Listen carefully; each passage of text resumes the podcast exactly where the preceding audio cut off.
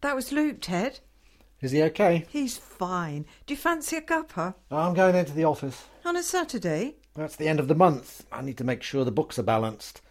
That slimy Simey is lurking. Oh, I thought we were going into town. Well, it'll have to wait. I'll see you in a couple of hours. Right. If Ted's working, so will I. I'll log on to the forums. I need to get an outfit for later, and I definitely need some new shoes. New shoes? Where are you going to put them? You must have about 200 pairs. I haven't got 200 pairs. Anyway, I need some high heels. I've hardly got a decent pair. What about that black pair you bought about a month ago? They were really nice. Too black. I'm wearing a white skirt tonight. I can't possibly wear black shoes. That's nice. What? In that window there, that black dress. No, I need something white. I'm not after a dress anyway. I wasn't thinking for you. Oh, for you. Yeah. I bet you look really nice in it. Why don't we go in and you can try it on? Even if I had the money, which I don't, where do you think I'm going to go in a dress like that? Okay, so you don't go out much, but Don't, Cher. I love this baby to bits, I really do, but sometimes. she'll be all grown up soon enough, Katie. Then you can go out as much as you want. By the time she's grown up, I'll be nearly 50. I won't be going out on the Raz then. Life doesn't end at 50. Look at my mum. She still goes out with the girls, and she's nearly 60. Did you see they're thinking of building a big new Tesco's up on the old common? Really? The old common, eh? I used to hang out there when I was a kid. Really? Yeah, I'd ride up there on my bike and we'd use the abandoned cars as an obstacle course and chase each other round. It'd never be allowed today. Elf and safety nightmare. Ah, well, places like that where I lived, there was one, a disused mine. I had my first snog down there. Susie Parker. We were 14. I thought I was in love until I saw snogging my mate Phil.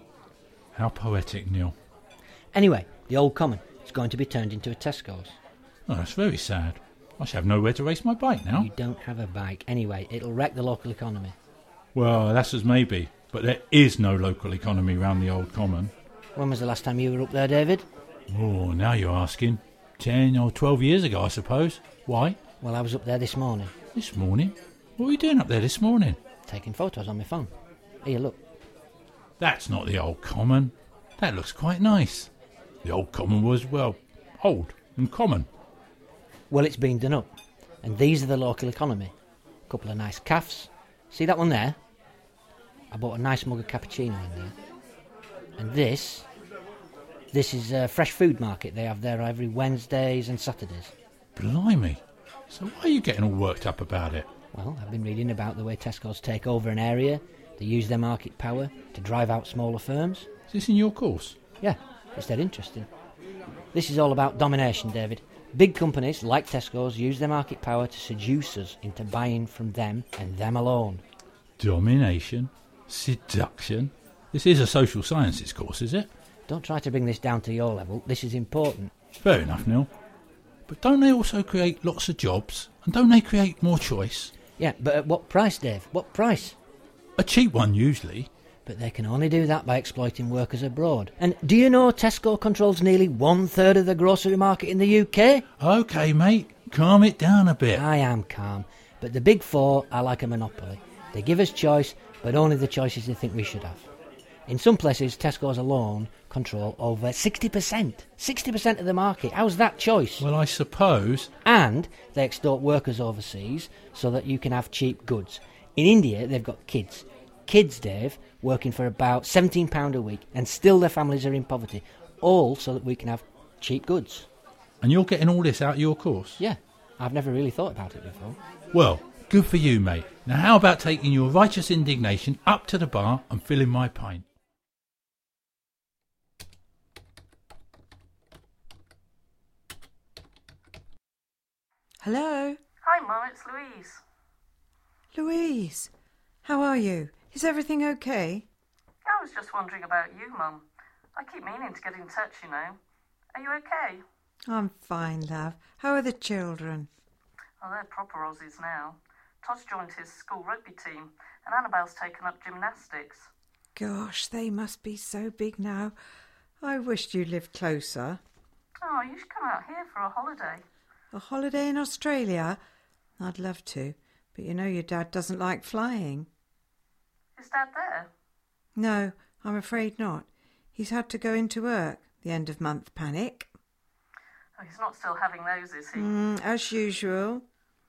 So, what have you been up to? Me? I've started an open university degree. Oh, good for you. Well, I bet Dad's happy. Well, you know, Dad, so long as it doesn't get in the way of the ironing. He's such a chauvinist. Honestly, he treats you like chattel, Mum. It's the 21st century. Anyway, what are you doing? I've signed up on a psychology pathway, but we have to start with a social sciences foundation course. Oh, brilliant. How's it going? I'm really enjoying it. It's great to feel I'm actually using my brain. Oh, well, you go for it, Mum. Is it all home study? Oh no, we have tutorials too at a local study centre. I went to one recently. It was great, really good. So, what are the other students like then? Are they quite young or what? Not all of them, though I think I'm the oldest in my group. They're from all sorts of backgrounds. I was talking to this young woman who was a Somali refugee. Oh, that's really interesting, Mum. So, you get to meet them then? Yes, I've got quite friendly with a couple of them, and I've just registered to attend a conference. I'm thinking of being a presenter. Mum, wow. You're going to be a presenter at a conference. What are you presenting on? I haven't decided yet.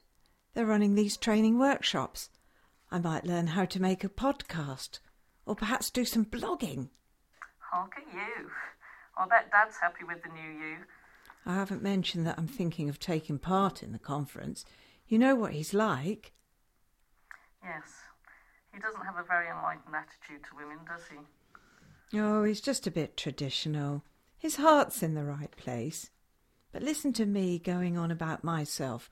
What about you? And what about Michael? Is he okay? Louise? Well, I, I had to tell you sooner or later, but Mike's moved out. What? What do you mean, moved out? Well, things haven't been that good between us for a little while. We've been spending more time fighting than anything, so we thought a trial separation was for the best. So this is just a trial? Mm, no, n- not really. We've been separated for three months. He's going out with some bimbo from the typing pool where he works. Mike and I are getting a divorce. A divorce? What about the children? Well, Oh, they'll be fine. Half their friends are from failed marriages. We couldn't stay together just for them. Anyway, listen, Mum, I'm sorry. I have to go. I have to pick up Annabelle from the pool. But don't worry, we'll all be fine. Give my love to Dad. Bye. Bye. Oh dear. A divorce. At her age, too. The Open University. For more information, go to www.open.edu forward slash iTunes